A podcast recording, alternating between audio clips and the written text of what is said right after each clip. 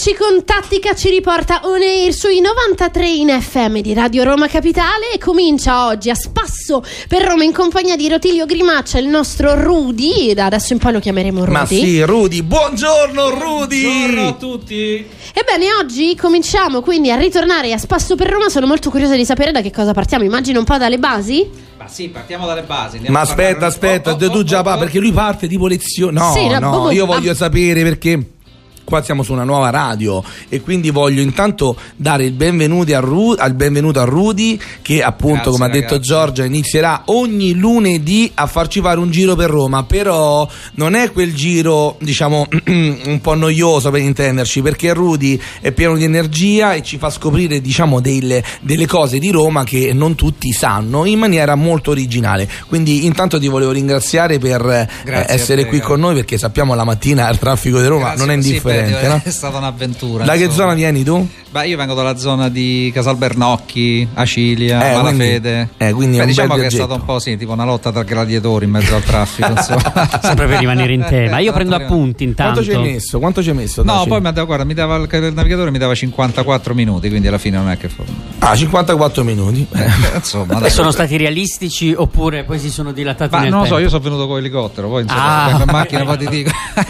e allora, come abbiamo detto, Rudy, che cosa hai preparato per oggi? Come iniziamo? Iniziamo praticamente a parlare di quello che è il simbolo di Roma, no? Di quando pensi a Roma, che pensi? Al Colosseo. Eh, ragazzi, dai, non si può fare a meno, insomma. Diciamo No. che è il secondo monumento visitato dopo la grande muraglia cinese, pare. Insomma. Tranne che dai, norma- dai romani, perché so che molte volte, eh, diciamo, gli abitanti della città poche volte vanno, diciamo, in giro a scoprire quello che è il patrimonio Eh, beh, I culturale romani della vanno città. all'estero e poi dicono, vabbè, ma tanto c'è il Colosseo. Sì, capito? dimo solo questo, però vorrei fare una statistica Ah. quanti di noi sono stati No, a visitare stanno, il Colosseo. Beh, beh, oddio, voglio dire, a visitarlo dentro non lo so, devo dire che probabilmente i romani lo visitano poco dentro. Diciamo che con la rubrica Spasso per Roma che faremo insieme a Rudy organizzeremo adesso sicuramente per il prossimo anno l'escursione, Ah, lo ok? possiamo fare, come no? Tutti quanti insieme, volentieri. insieme ai nostri radioascoltatori, quindi avremo anche modo di, Dai, di dai, giocare e divertirci. Si fa, si fa. Vai, vai, vai, raccontaci Guarda, un cominciamo po'. a parlare in senso, ma non è che stiamo parlando di tutta la storia di Roma, eccetera, perché bene o male la conosciamo. No, però Sì, però parliamo qualche del simbolo. La lupa, la lupa di Roma, ragazzi, figli della lupa, eccetera. Ma lo sapete chi era la lupa? A Lupa? No, che era la lupa? La, La Lupa era una donna, chiamiamola così. Forse di facili costumi si chiamava H. Larenzia, che fu quella che trovò Romolo e Remo. che trovò? Romolo e Remo. Ah, quindi la lupa realmente è associata Certo. a una figura, a una persona. Una persona, magari di facili costumi, possiamo dire. Ah. E per cui i romani erano bravini a fare la propaganda, eh, quindi praticamente la lupa poi è diventata la lupa che, che conosciamo noi e quindi un simbolo molto aggressivo, ma dai, hai capito? Però, insomma, attenzione a dire siamo i figli della lupa, insomma. cioè, quindi Figlio dove- di Eh, però, la, la. Figlio della Potrebbe essere un nuovo modo, insomma, per eh, Offendere gli in ignoranti. modo esatto, che magari uno non sa, sei proprio No, un ma figlio forse- di lupa, capito? Questa non la sapevo comunque. Si sente figo, ovviamente. Eh beh, dai, dai, dai, dai. Comunque, insomma, a parte sa, il fatto di tutto quello che è l'evoluzione della storia, il Colosseo che cos'è? Eh, ragazzi, il Colosseo è il padre di tutti gli stati. Stiamo parlando di un edificio che lo costruirono dal 72 all'80 d.C. E parliamo di un edificio che, insomma, lo vedete, è grosso, no? Beh, quello che vedete è il 40%, cioè quello che c'è rimasto. Abbiamo perso il 60%. Il Ed- 40%. Eh sì, ed è stato costruito solo in 8 anni. Otto anni tutto, cioè noi qua non riusciamo manco a ristrutturare una strada. Eh beh, mica c'erano i sindacati al tempo, eh, ragazzi, erano diversi loro, cioè, nel senso che comunque... Però sì, è stato costruito in otto anni, i romani erano dei grandi costruttori ed erano molto veloci a costruire anche perché avevano le compagnie di costruzione come ce abbiamo noi oggi. Ah, le imprese edili anche Le imprese Roma. assolutamente sì. Però sicuramente Giorgia ci deve dire qualcosa prima di entrare nel dettaglio delle imprese edili, giusto? Beh, eh, sì, direi che continuiamo subito dopo il brano di Marco Mengoni, quindi ma stasera. Dai Marco.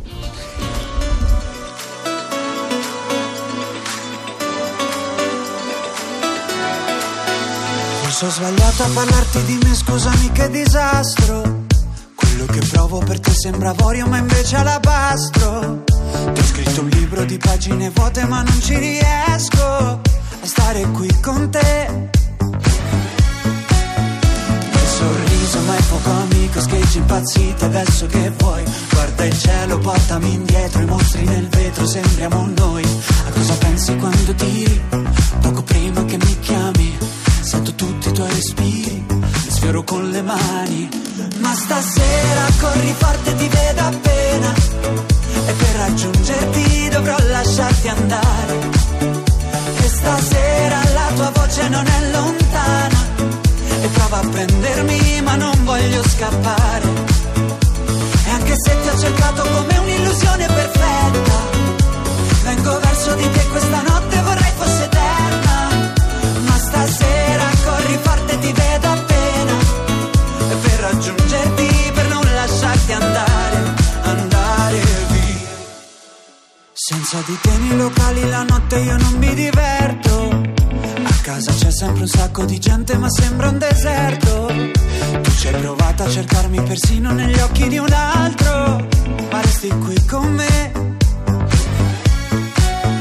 Che sorriso ma il fuoco amico scheggi impazziti adesso che vuoi. Guarda il cielo, portami indietro, i mostri nel vetro, sembriamo noi. A cosa penso quando tiri?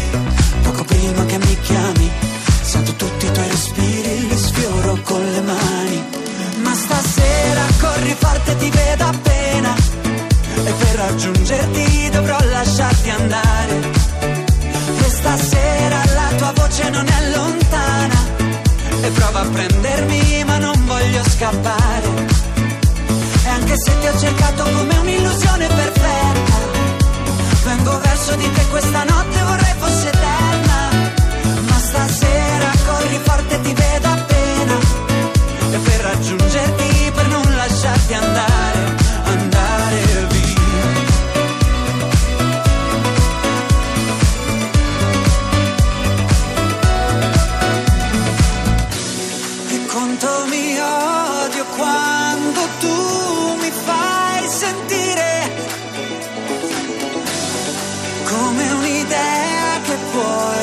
Bruciare. Ma stasera corri forte, ti vedo appena. E per raggiungerti, per non lasciarti andare. E stasera la tua voce non è lontana. E prova a prendermi, ma non voglio scappare. E anche se ti ho cercato come un'illusione perfetta, vengo verso di te questa notte, vorrei fosse eterna.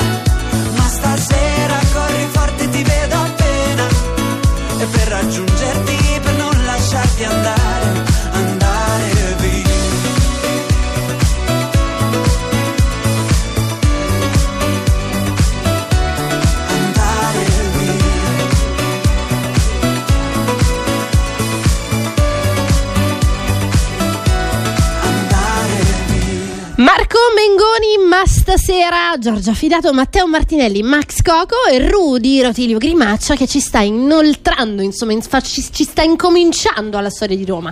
Dove siamo rimasti? Impresa edile, se non sbaglio. Sì, eh, praticamente avevano delle imprese edili, no? E Che è successo qualcosa, che qualcosa è andato storto. no, tu calcola che insomma costruivano molto velocemente e sul Colosseo hanno utilizzato il sistema degli archi, che era un sistema che conoscevano benissimo perché i romani erano bravissimi a costruire acquedotti e con questi acquedotti, con la, con la tecnica della costruzione degli acquedotti, diventarono velocissimi e quindi riuscirono a costruire il Colosseo in pochissimo tempo. no? E La cosa importante del Colosseo era il sistema no, di controllo del flusso. Avete visto quanti archi ha il Colosseo? No? Beh, Sì. Gli archi che stanno praticamente a livello stradale, se ci andate a vedere sopra la chiave di volta, sapete che ogni arco ha una chiave di volta, c'è un numero romano ancora scolpito. Mhm. E quello era il numero della porta. Per entrare lì bisognava avere un biglietto. Sapete come si chiamava il biglietto? Tessera. Guardate. Ma dai. Eh, esatto. Ma scusami, qual è il significato? Se posso, qual è il significato di tessera? Forse il latino ha un significato. Appunto, è come il biglietto. Ok. Quindi avevano questa tessera che poteva essere in legno o in bronzo, entravano, consegnavano questa tessera ed entravano praticamente sulla porta predefinita. Poi avevano un sistema insomma di, di flusso molto buono, però con questo sistema loro riuscivano praticamente a non creare assembramenti. Diciamo che per oggi sarebbe stata buonissima. L'ideale. Dobbiamo recuperare sentite, determinate domanda. cose, no? Uno stadio normale, secondo voi, quante, quante porte ha? Quanti accessi ha? Uno stadio normale, dici Dai. adesso, oggi, Eh. nel, nel Vai, mondo vai. di- moderno. Sei ingressi? Otto ingressi? Mazza tanti. Sì, sì. Sapete il Colosseo che poteva contenere da 50.000 a 70.000 persone circa quanti ingressi aveva? E chiaramente erano anche uscite? Ragazzi, 76. Mamma santa, Ognuno fantastico. Quarto la propria porta. in un quarto d'ora uscivano tutti. Fantastico. Esatto, è ancora considerato probabilmente il sistema più sicuro al mondo questo. Eh, Eh beh, certo, Assolutamente. e perché non recuperare questo tipo di... Beh, forse costa un po' troppo fare una cosa del genere. Beh, sicuramente le strutture erano un tantino più architettonicamente belle, Diciamo che no? forse la manodopera costava meno Eh. allora. Vabbè, mi sa di sì. Beh, oddio, gli schiavi erano comunque, erano Un comunque costo? parte delle compagnie e comunque avevano un costo, dovevano mangiare bene, dormire bene per produrre, cioè gli schiavi costavano comunque. eh. Ok. E quindi voglio dire, non è che era. Ma avete visto tutti i buchi che ci sono sul marmo? Sì, Oh, sapete che c'erano dentro? C'erano praticamente delle grappe metalliche che servivano a tenere uniti i blocchi di marmo in caso di terremoto. Ah, era antisismico. Totalmente antisismico, infatti se andate a vedere i, i- i- i pilastri principali sono costituiti da blocchi di marmo senza nessun cemento dentro, se c'è viene praticamente per ristrutturazioni che vengono dopo, questo perché i blocchi così tendono a muoversi con un terremoto, capito? Fantastico. Perché così l'edificio non crolla. Però queste grappe servivano per non farlo muovere troppo, probabilmente, quando c'erano i terremoti piccoli. Poi nel 400, nel 500, quando a un certo punto il ferro era diventato proprio caro e serviva anche per le canne dei fucili, dei primi fucili che sono stati inventati, praticamente l'hanno acchiappato tutto quanto. Infatti, la maggior parte dei buchi che andate a vedere sono nei punti di congiunzione delle pietre. Loro sapevano che dentro c'era la grappa, quindi facevano sto buco, prendevano la grappa e poi la riutilizzavano, no? Perché comunque tutto il marmo del Colosseo, ragazzi, è stato comunque riciclato, quella parte mancante. Quindi vedi, almeno eh, sono stati sostenibili in questo. Esatto, ricordatevi una cosa, che il marmo che è caduto del Colosseo, quella parte dell'anello mancante, no? che si vede che ormai non c'è più, che cascò insomma nel Medioevo, è stato riutilizzato e parte di questo marmo, sapete dov'è? Ci avete pure camminato sopra, Dove? la scalinata di San Pietro. Non ci posso credere. Beh, su questo ci fermiamo. Arriva Marina Rei con un, inver- un inverno da baciare, ma sono curiosa di capire un po' che cosa hanno combinato con questo marmo.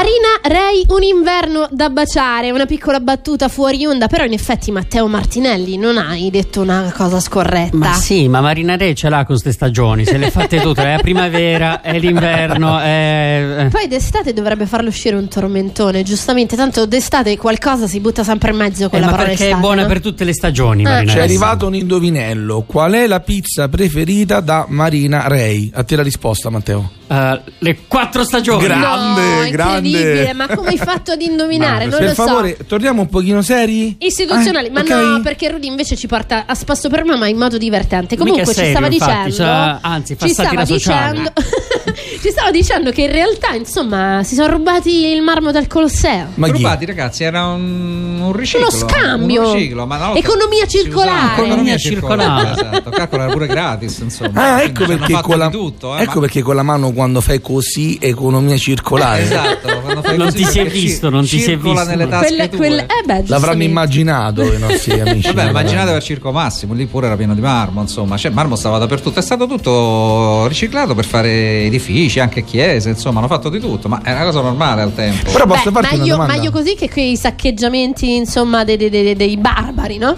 Eh, vabbè, noi barbari ci avevamo a casa. eh. Una domanda ti faccio. Perché però i saccheggiamenti del Colosseo ok, i saccheggiamenti del Circo Massimo ok perché servivano per costruire altre cose, poi nel momento in cui si sono costruite le chiese non sono più state saccheggiate. Vabbè, perché non c'è stato lo- più un collasso, no? Diciamo che nel- nel- l'impero romano, insomma, poi Roma era piena, era piena di edifici, di monumenti in marmo, no?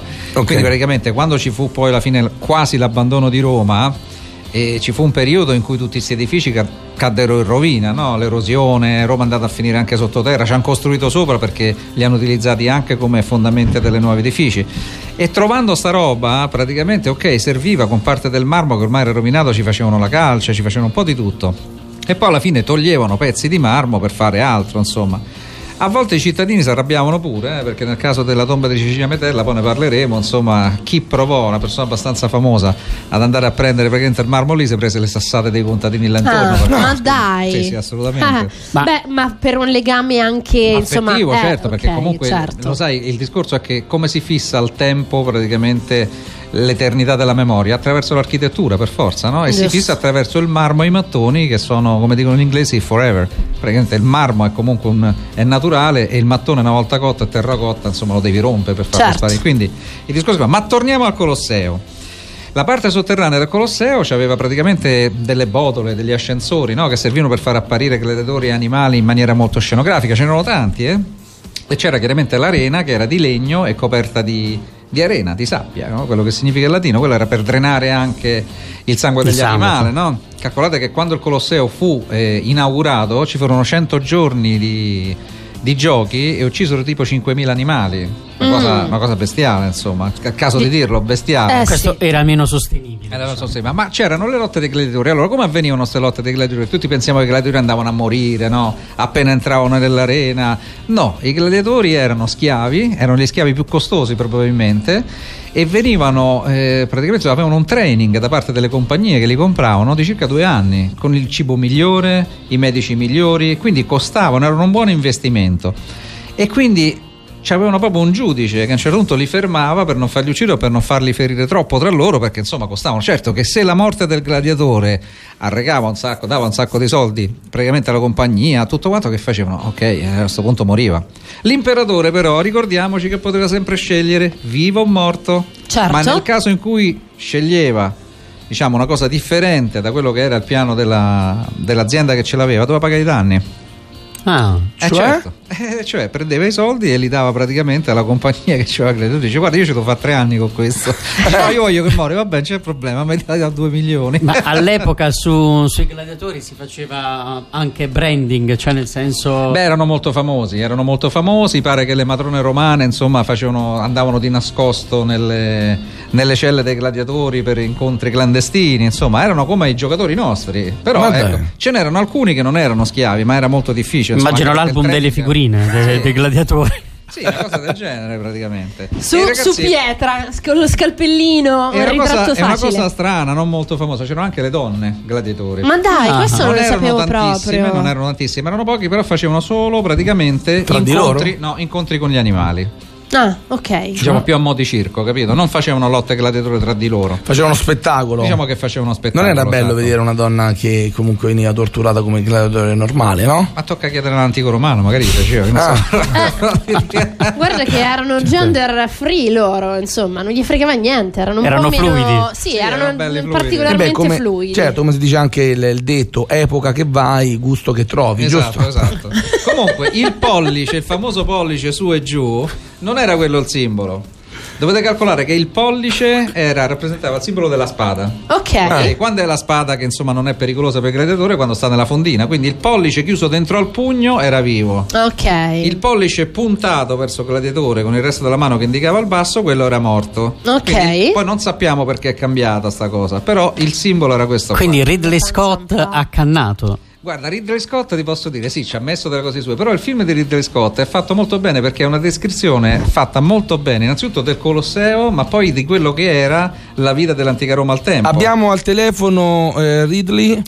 Ridley. È pronto? Uh, good Pronto? morning. Ah, salve Ridley, allora volevamo sapere, ma come, come ti è venuta l'idea di Ah, eh, raccontare? io, io molto, molto arrabbiato perché almeno non aver presentato Rudy. Hanno presentato un'altra guida e non aver detto pollice. Eh, cacchio. vedi? Eh, caspiterina. Il resto l'avevo studiato su libri, ma il pollice no, cacchio. Che Rudy, begli ospiti che so ci abbiamo, Sì, eh. ma Ridley Scott che ci chiama, tra l'altro, voglio dire. Comunque è arrivato il momento del proverbio finale. Mi hai detto fuori onda che in realtà. Il proverbio è- non è proprio un proverbio, è uno scritto che ho trovato che a me piace molto, Mm. diciamo che è quasi romantico, no? Che l'ha scritto Ramon Gomez della Serna, che è Mm. uno scrittore spagnolo. E ha detto una cosa che probabilmente ti dà proprio l'idea del Colosseo, no? Quando tu vai praticamente di notte, giri e lo vedi. E secondo me è la cosa più veritiera. Il Colosseo in rovina è come una tazza sbreccata dalla colazione dei secoli. Wow, A me piace tanto. molto Ed è così. interessante. Ed è sì, così. è così. È quella tazzina con. Sì, perché co- È romantico allo stesso tempo fa venire fame a chi non ha fatto colazione. Hai fatto insomma, voglia di cappuccino a me. che lo dici? Allora, Rudy, eh, hai una trentina di secondi per salutarci. ok, vi saluto tutti quanti, la prossima volta magari ne parliamo e, e ricordatevi una cosa, che la corrida ragazzi nasce negli anfiteatri romani, non nel Colosseo ma negli anfiteatri romani. la prossima volta ci devi promettere che ci racconterai anche una barzelletta. Va bene, assolutamente sì. Perfetto. Tempus fugit, si dice così, era così, è in modo giusto. E quindi il tempo fugge, è stato un piacere, è volata davvero questa mezz'ora a spasso per Roma. Grazie mille a Rotilio Grazie a voi ragazzi. Ciao Rudy, a lunedì, eh? A Oh, lunedì. sta per cominciare The Founder, eh? rimanete in ascolto, piccolo break e torniamo con la prima puntata di The Founder a Radio Roma Capitale. Il giornale radio di Radio Roma Capitale. Buongiorno da Daniele Ubaldi. Sta bene il quarantenne di Caserta, considerato il paziente zero della nuova variante Covid identificata in alcuni paesi del Sudafrica e denominata con un'altra lettera greca, Omicron. L'uomo di ritorno dal mondo